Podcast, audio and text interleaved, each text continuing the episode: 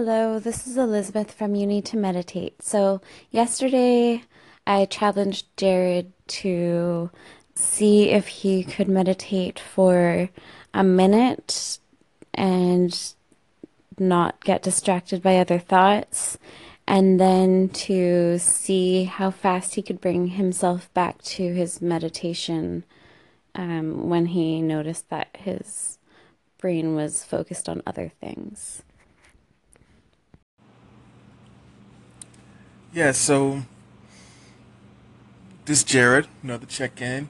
Um, I don't think I got anywhere close to a minute, but uh, not sure the best way to keep time with that. But um, I don't think I five six breaths is probably as many as I got before.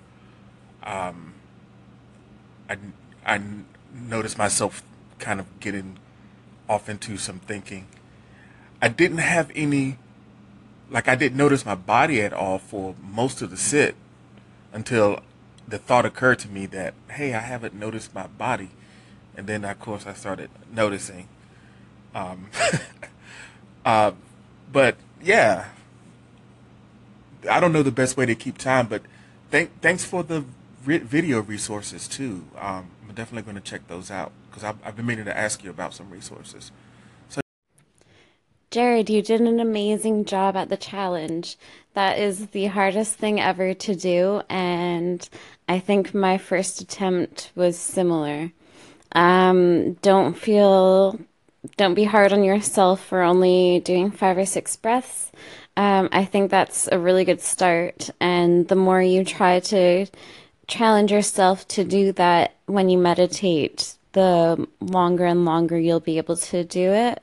And then again, another thing to focus on is how fast you can realize that your mind has wandered from focusing on your breath and how fast you can bring it back to focusing on your breath. So, those two different sides of the challenge will really help you get deeper into your meditations and we'll see how that goes.